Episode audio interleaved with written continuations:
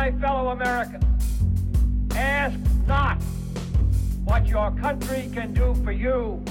Ask what you can do for your country. In the councils of government, we must car- guard against the acquisition of unwarranted influence, whether sought or unsought, by the military industrial complex. that we can, and so help us God, we will make America great again. What's up, guys? Welcome to another episode of the No Gimmicks Podcast. I'm your humble host, as always, Brady Leonard. Hopefully, everybody had a terrific weekend. A great show for today. I was joined by my brother, Ezra Wyrick. Always a great time talking to Ezra. And we had a lot to discuss, as always. Gavin Newsom appointed uh, an abortion lobbyist from Maryland to represent California in the U.S. Senate. Um, the payments, the uh, interest payments on the national debt have now eclipsed defense spending for the first time. That's terrifying. Um, Representative Jamaal Bowman uh, performs what I've been reliably told is an attack on our democracy at the, at the nation's capital last week, uh, and, and a bunch more. I think you guys will enjoy it. Before we get to Ezra, if you haven't already, guys, please follow us on Twitter at No Gimmicks Pod. Please subscribe on iTunes, SoundCloud, Spotify, you podcast. Make sure to subscribe. If you are an Apple user, please take a couple seconds to leave us a five star rating and a good review. I'd really appreciate that. And if you like the show and want to get involved, you can support us monthly over on Patreon, patreon.com slash the No Gimmicks Podcast. All right, without further ado, the great Ezra Wyrick.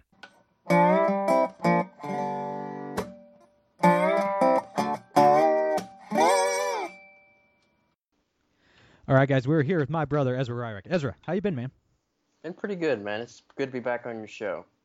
Absolutely, man. Um, we have a ton to get to, as always.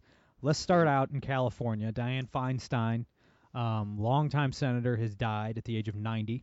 This is after months of being literally wheeled around the Capitol by staff, being told how to vote in the Senate. It's been an absolutely shameful um, display by Democrats. Um, and Gavin Newsom has appointed a woman named LaFonza Butler to her seat. And you might be asking, who is LaFonza Butler? Uh, she's the president of Emily's List, which is a PAC uh, that gives tens of millions of dollars to pro abortion candidates across the country. Truly one of the most wicked organizations um, I can think of um, in this country. And she also lives in Maryland. so, Wow. so, I mean, I have to say, man, um, you just have to admire the Democrats. I mean, their they're- blatant corruption, and their blatant commitment to corruption. Yeah, absolutely. You're they're just- they're- a, they're a lobbyist. They're yeah, they're the they're just so of a gangster. lobbying firm to the Senate. Like that's that's as corrupt as you can possibly get. Oh yeah, yeah, and not just any lobbyist. You're talking about the the the leader of the abortion industrial complex, right? you Mm-hmm. know, who doesn't even live in the state. And she's a black woman, so you're not allowed. You know, no journalist would ever question this. You know, she's not Oh, even right, a right. California resident. No, you can't. Can't criticize a black person or you're racist. That's how it works now. But man, I just guys like Newsom, like people make fun of people like Gavin Newsom a lot on the right. It's like I don't know. I think I think people are missing the point, man. Like these guys, they do whatever. They're gangsters. They do whatever they want. They have zero thought of the consequences because if you're a Democrat, there are no consequences. Dude, I wish libertarians were gangsters. Honestly, I wish we had like libertarian politicians that are just willing to do whatever. Yeah. uh, without fear of the repercussions. Like, hey, I mean, if we had a libertarian governor that could be like, you know what, we're not enforcing any more federal gun laws, and by the way, if you send the ATF up here to enforce it, we'll arrest them because you're in violation of state law. That's the kind of stuff that libertarians need to be doing. That's the kind of that's how you win. That's how you win. You got to be a gangster. That's just plain and simple. Politics is, is a gangster sport. Right. Yeah. I it's just uh you know on, on like the conservative side there's a few governors like that. I mean there's like you know like DeSantis in Florida has done yeah I don't agree with everything he's done but like he's done a lot of good stuff and but he, he just like he he kind of has that gangster mentality like I don't care. I'm going to crush the Florida Democrats. I'm going to do what I want. I'll take on Disney. Even if I disagree on principle with a lot of the stuff that he has done, he has definitely embodied that mentality uh, to a to an extent, to to a greater extent than I think anyone in the Republican Party at Oh, this yeah. point. Um, but he's still not going to be president. So No, it's a moot because point at at least- this point. Yeah, at least not in this cycle. And it's that's the difference between the right and the left, right? I mean, the left the left gets things man, done. do they stick together? and they stick together, they get things done, and Republicans don't even care, especially modern like MAGA Republicans. they don't care if they win or lose because they make money regardless. I mean, it's like Mhm. it's more convenient to just lose and then claim you won and the election was stolen and then and then make a bunch of money, you know what I mean? It's Meanwhile, like- you have the libertarians and the ANCAPs over here tearing themselves apart over the most minute policy disagreement. Disagreement. It's like, I mean, this is not how you win. There, there needs to be a serious wake-up call uh, within the liberty movement, and and I, I think just among libertarians in general that, uh, like it or not, the GOP is our only path to change things. We have to change the GOP in order to change the country. Democratic Party is a lost cause. They're basically all socialists and neoliberals, bordering on socialism. So at this point, I mean, we, we just got to stick together, man. We have to stick together like the left does. We got to say, you know, I understand that uh, you don't agree with my position on immigration, or you don't agree with my position on this or that, but we got to, we just got to say, I mean, we've got a common enemy here. And at this point, we've just got to band together to fight this common enemy because that's what the left does, and that's how they win. That's how they keep notching victory after victory. Well, it's just impossible until like MAGA's gone and replaced with something else, um, Mhm. because there is no sticking together with Trump in charge. Like he'll attack anybody. You know, he attacks all of his opponents from the left. You know, he's like he attacked and all the governors who signed heartbeat bills. He attacks anybody who wants to reform entitlements. I mean, he's like just a Yep. Democrat at this point. So it's like there's really no, there's not going to be any unity because he doesn't actually hold any positions. He just says One- whatever he One of the things that, that, has struck me with his 2024 campaign is that the dude is running so far to the left of everybody else. yeah. I mean, you've got Republicans on that stage, and I don't think pretty much anybody. I don't really like anybody on that stage except for Vivek a little bit, and I think Vivek is uh, Vivek bothers me more than any other Republican. mirrors. Vi- I- Vivek resp- bothers me more than any other Republican. Why is that? Just his, just his face and his attitude. He's just like a, he's just the ultimate, gr- sounds like Chat GPT. It's almost too perfect. Like the way that he responds to questions, he's so articulate that people think, I mean, okay, that was a good answer, but you sound like a robot. Oh yeah, yeah. He's just somebody that I know I would not get along with in real life. Mm. Because he's not. Yeah. It's just not real, man. He's just like, it's just a grift. Like he doesn't believe anything. He's taking both sides of every position. You know, I mean? it's just like, uh, he just, he just really You, You know, I- the I- way. Yeah, I mean, I'm an Yeah, anarcho-capitalist. I love- Politicians all rub me the wrong way, but there's just something about that fella that just bothers me, man. I think that uh, I think that's something you find in politics quite a bit. Is people that uh, well, I mean, they made a billion dollars, and then what what's next for them, right? They've done everything, they've seen everything. They what are they going to do? They're going to run for president, and uh, then they're going to latch on to some ideology. Uh, so that they can hopefully have a shot, and they're going to endear themselves to some ideology. I mean, look at RFK, dude. Look at RFK. That's that right there is your is your example, and that actually worked with libertarians for a while. There were an awful lot of libertarians that were out there talking about how RFK was the next Ron Paul, and meanwhile the guy wants to start a, a federal student loans program for your house and your mortgage. So I don't think so. Yeah, you know, who does? Because RFK Jr. is going to run as an independent. Um, Who does he hurt more, Trump or Biden? It's like- Honestly, I'm not sure. Yeah. I'm, I'm still trying. I'm still trying to suss that out. I feel like he would hurt Biden more because at the end of the day, he is a he is a Democrat, and a lot of his policies are Democrat. I mean, he supports assault weapons bans. He supports you know um, a lot of lot of progressive policies like that, um, especially on the economic front. Even though he does have a few economic views out of nowhere that are oddly libertarian, Right. um, but mean, completely mean- inconsistent. You know, it's yeah, it's all over the map. Yeah.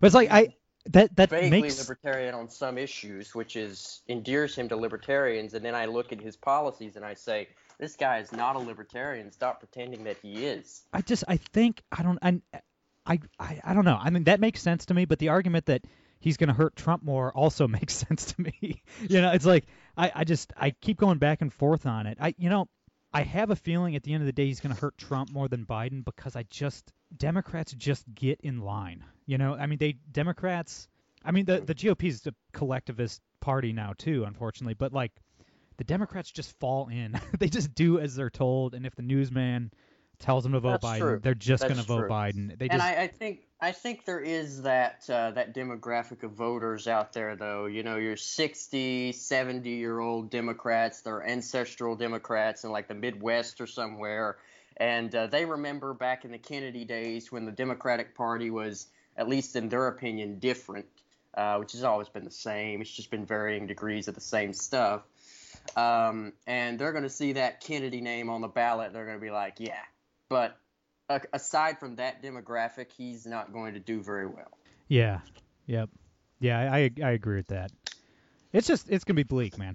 like I, w- I really wish we could fast forward past the 2024 election because it's just I'm so know. ready to get this over with. But honestly, for my own entertainment purposes, I'm I'm I'm glued to this, man. I'm like, oh of course national politics at this point is a lost cause, but I'm kind of like, it's still entertaining. So oh of course yeah I mean the the Pittsburgh Steelers are a nightmare this year. I'm still gonna watch every single one of those lousy games. Like, I'm not gonna- exactly. I'm not gonna stop even if it drives me crazy, you know. Yeah. Speaking of crazy, um, a socialist squad Democrat Jamaal Bowman Oh no. pull pulled an insurrection at the Capitol on Friday. I've been I've been told.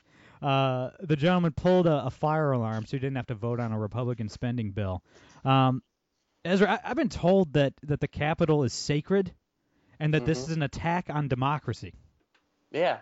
Yeah, I mean, let, let, let's. I mean, you know, come on. Let's let's give the guy a break. The sign was confusing. You know, who would know what a fire alarm is? It's not like he was a high school teacher in a past life, right? Principal, high school principal for 10 High school years. principal, excuse me. Yeah. So, I mean, how would he possibly know what a fire alarm is? I mean, it's just like a fire alarm and a door opener for like wheelchairs look so similar, man. I mean, anybody could make that mistake. His excuse is that he's too stupid to know what a fire alarm is, and the jour- but what really gets me every time a Democrat messes up is the reaction by journalists because to be a corporate journalist, you have to go on TV and Man, you, pretend you you gotta to be you gotta idiot. commit to the grift, Yes. man. You gotta commit to it. You You gotta have to commit go with all in. all your heart and soul. It's it's you're you're like a court jester dancing for the king, and the king is the regime, and you just have to go out there and embarrass yourself for the regime. And it's just like I I've been a professional musician since I was a teenager. Mhm. The reason why I've always practiced my craft as hard as I have is because embarrassing yourself in public is terrifying. I don't know if you've really just embarrassed yourself publicly before, but it really sucks. No. I have. I have. I used to be extremely socially awkward and borderline autistic. So yeah, I have embarrassed myself in public several times, and it's not fun. And you know that feeling like you that's that terrible feeling in your gut you're like i can never allow this to happen again that's why i Mm-hmm. practice guitar so much you know what i mean that's why that's Yeah. why i work so hard and meanwhile, meanwhile, you have journalists over here. That's literally their career. That's literally how they make their bread and butter. like imagine loving democrats so much that your job is to just go on tv or write in a newspaper how stupid you are. It's Mhm. just so weird man. I just can't like i just couldn't do it. Like i could never be a, a regime democrat man. Like even like it's just i don't know i just hate being embarrassed that much you know? It's a terrible feeling it sucks I it ruins your whole it. week you know? And these people are all i mean you look at the new york times cnn they're like hey you know i'm a i'm so stupid.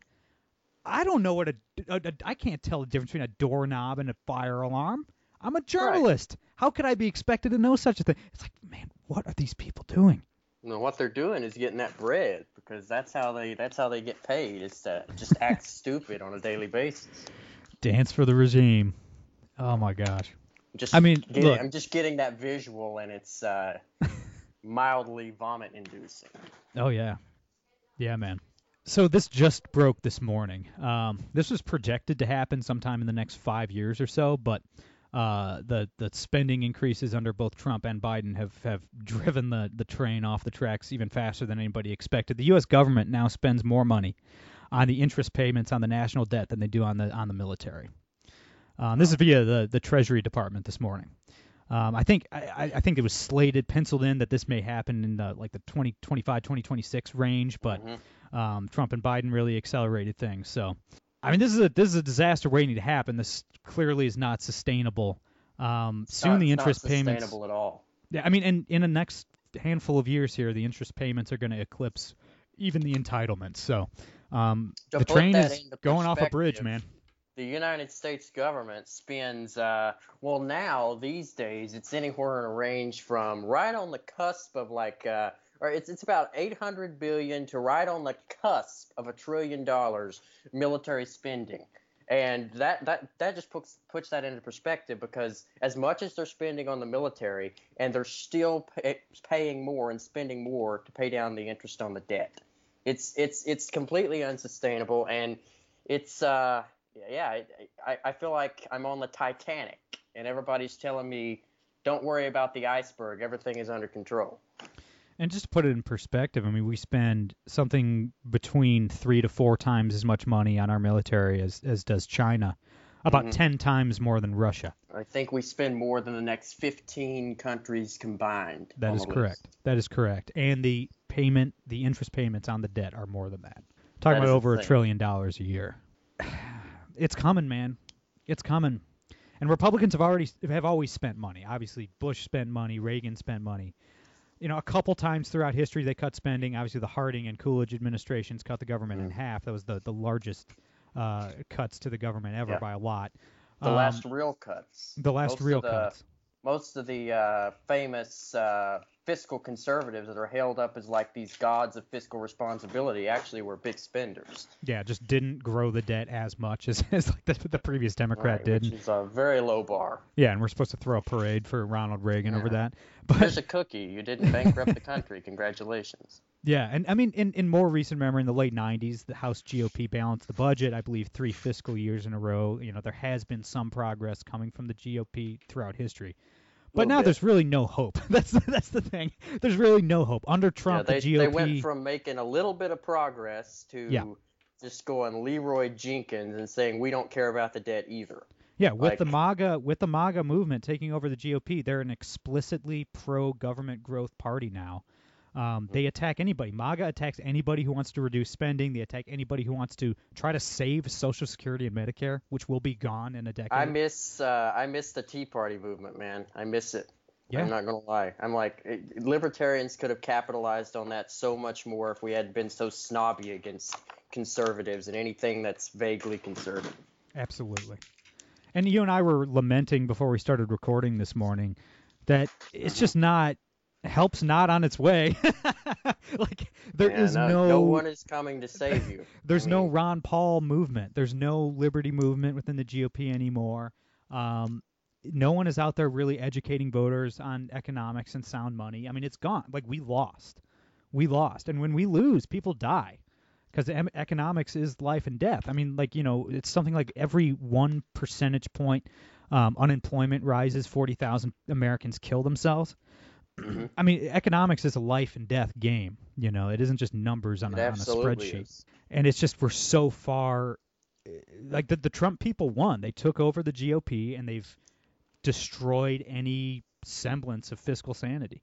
Yeah, absolutely. And and really the the only thing that we can do is hope that we'll have someone uh, with the charisma and policies of Ron Paul to be able to to um, rise up as a figurehead of the liberty movement and start, you know, leading us back in that direction. I mean, Ron Paul, bless his heart, I think he's somewhere in his late 80s or his 90s. I'm not sure which. I mean, unfortunately, he's not going to be around very long, and there has to be a new figurehead. There has to be a torch passed. But unfortunately, right now, I don't see a whole lot of eligible candidates to carry that torch, if I'm being honest. No, I mean Rand ran in 2016. He dropped out before Iowa. Hmm You know, I mean it's just there's And that was that was not a serious campaign. That, any, anyone that worked with the Rand campaign will tell you that was that was just a disaster. Yeah. Yep. I mean, if you look at how Republican leaders are making decisions, I mean, House Republicans on Friday um, could have passed a bill that would have cut. I mean, it wouldn't have passed the Senate, obviously, but they would have passed a bill that would have cut spending by eight percent across the board. But Matt Gaetz, the representative from Florida, likes performing for Daddy Trump on television, so he tanked it so he could attack Kevin McCarthy on C-SPAN. So now there's no cuts. The government will grow. Just because Matt Gaetz wants to be in Trump's cabinet or wants to be famous and have a podcast, and that's how Republicans are making decisions Mm. now. people are clowning Thomas Massie for what he's saying right now, but at the end of the day, I mean, he's right. These bills are going to pass. The best we can hope for.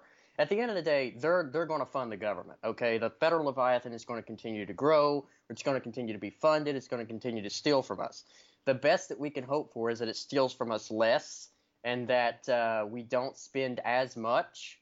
And but at the end of the day, these bills are still going to pass. So I think Massie is is he's unfortunately on the right track, and people are, you know, attacking him for what he's been saying, and especially with this vacation vote, or vacate the chair or vacate right. um, uh, Kevin McCarthy that Matt Gaetz is doing. I don't know if this is going to be productive. It's entertaining, but I'm not sure if it's uh, if it's something that will backfire. That will backfire.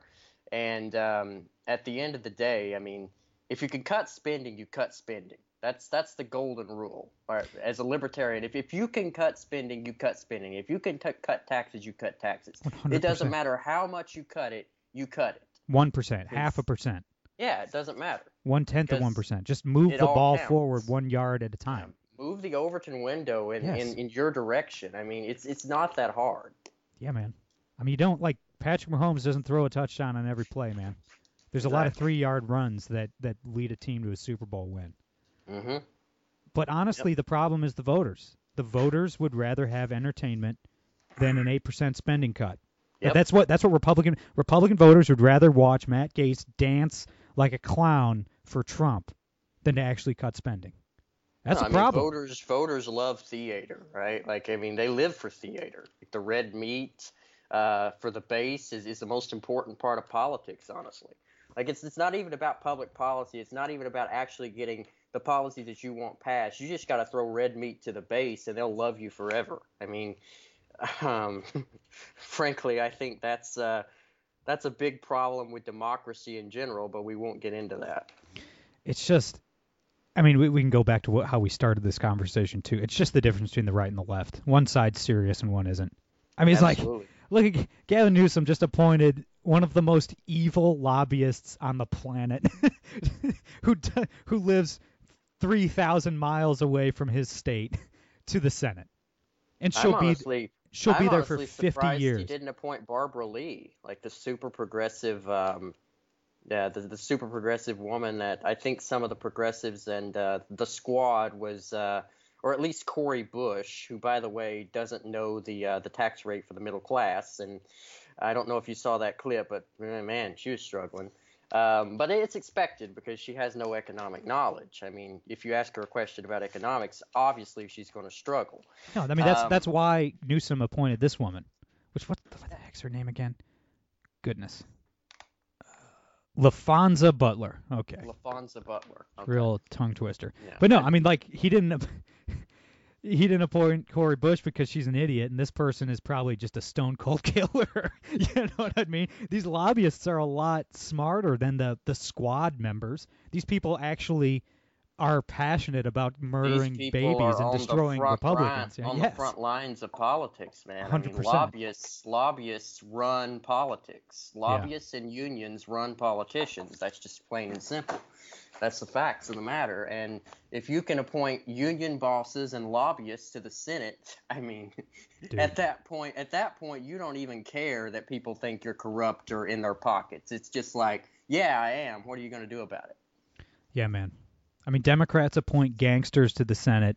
Republicans dance for Trump on C-SPAN. It's it's the Andrew Jackson mentality, right? Like I'm going to yeah. do this. What are you going to do about it? Like tell me what you're going to do about it. Yeah. Yep. And usually the answer to that question is absolutely nothing. Yeah. Yep. Somebody tried to do something about Andrew Jackson, Davy Crockett, but uh, unfortunately the Mexicans killed him at the Alamo. So he yeah. never got a chance my, to. One of my personal political heroes. Yeah. Yeah. One of the best. One of the best bear hunters in history, and dedicated the second half of his life to destroying Andrew Jackson. One of the best. One of the best speeches ever given on fiscal responsibility is "It's not your money." Right. by Davy Crockett. Yeah, uh, well, you know, for for those for the uninitiated, his real name was Congressman David Crockett. Disney turned him into Davy Crockett 100 years after his death. he wasn't a he wasn't a cartoon character who's actually a politician and and, and hunter yeah. and warrior. A real so. guy, a real guy, a, a, very very shrewd politician who hated politics. Um, There's the there's there's the famous um, retort to "You may all go to hell, but I will go to Texas." That's what he felt about. That's how he felt about the political class. And So- he hated Jackson because he served in the army under Jackson um, when Jackson was a general, and he witnessed Jackson murdering entire Creek Nation villages, um, Mhm. just thousands and thousands of women and children, and he hated him. I mean, he, he I mean, he witnessed a literal genocide, um, horrors beyond belief Yep. and he did. He was like, "I will stop this man from becoming president," and he he tried, you know, and he almost succeeded, but uh, yeah, he, he blundered a little bit. He actually lost re-election to his his seat, his House seat He in did, yep. Tennessee, because he was kind of a cocky dude and wanted money and went on a book tour instead of running for Yeah. re-election, campaigning for re-election. He was very cocky. That was his Right. kryptonite. Yep. And then he ended up he lost re-election. He went down to Texas with his family. Uh, ended up dying a martyr at the Alamo. So fast, fascinating. I I encourage uh, uh, people to read about Davy Crockett. He is actually a fascinating character in American history. Yeah, he's not the Disney character that uh, that Hollywood told you he was. The dude was actually has led a very fascinating life. and he had, he was such a good hunter um, that he saved the army too during the Creek Wars. Like uh, Jackson's army was not well prepared or resupplied, and they were hungry. And he uh, he killed a lot of deer too, but mostly bears.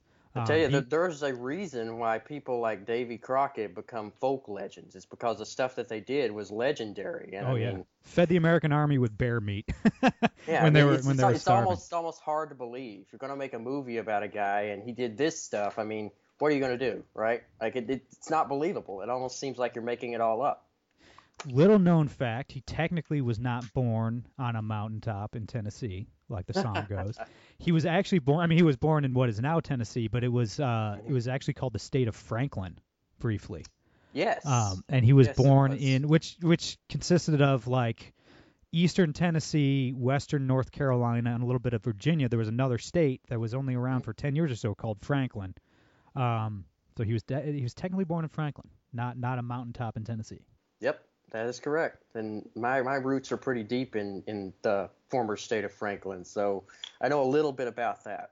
How many people listening had Davy Crockett on your bingo card, bingo card today on the Well, No Gimmicks before, podcast? Before we started, before we started this thing, I said let's just see where it takes us, and apparently it took us to Davy Crockett. So to the early 1800s, and that's different. Ezra, my brother, thanks for doing this, man. Let's do it again soon. Uh, where can Absolutely. everybody uh, follow you online, read your stuff, keep in touch, all that good stuff? Yeah, you can you can follow me on Twitter uh, at Ezra for Liberty. You can uh, follow my organization at Liberty Youth Co. Uh, it's direct communications. Um, I am working on revamping and actually monetizing my Substack. A little bit of a uh, little bit of personal news there. Um, it is not ready yet, but when it will be ready, it will be the Tireless Minority. That will be the new name of my pot, my um, my Substack. Uh, that's actually inspired by the quote by I believe it's Samuel Adams, a tireless minority that can. Uh, it doesn't take a majority to prevail, but a tireless minority that will uh, set brush fires in the hearts of men. I butchered that quote, but you get the point. It takes a tireless minority or one man and a fire alarm. Either way. hey man, thank you so much for having me on the show. It's always an absolute pleasure. Absolutely. Everybody be on the lookout for Ezra's new Substack. Everybody follow him on Twitter. He's great. That's all I got for today. I'm Brady Leonard. I'll be back on Wednesday. No gimmicks.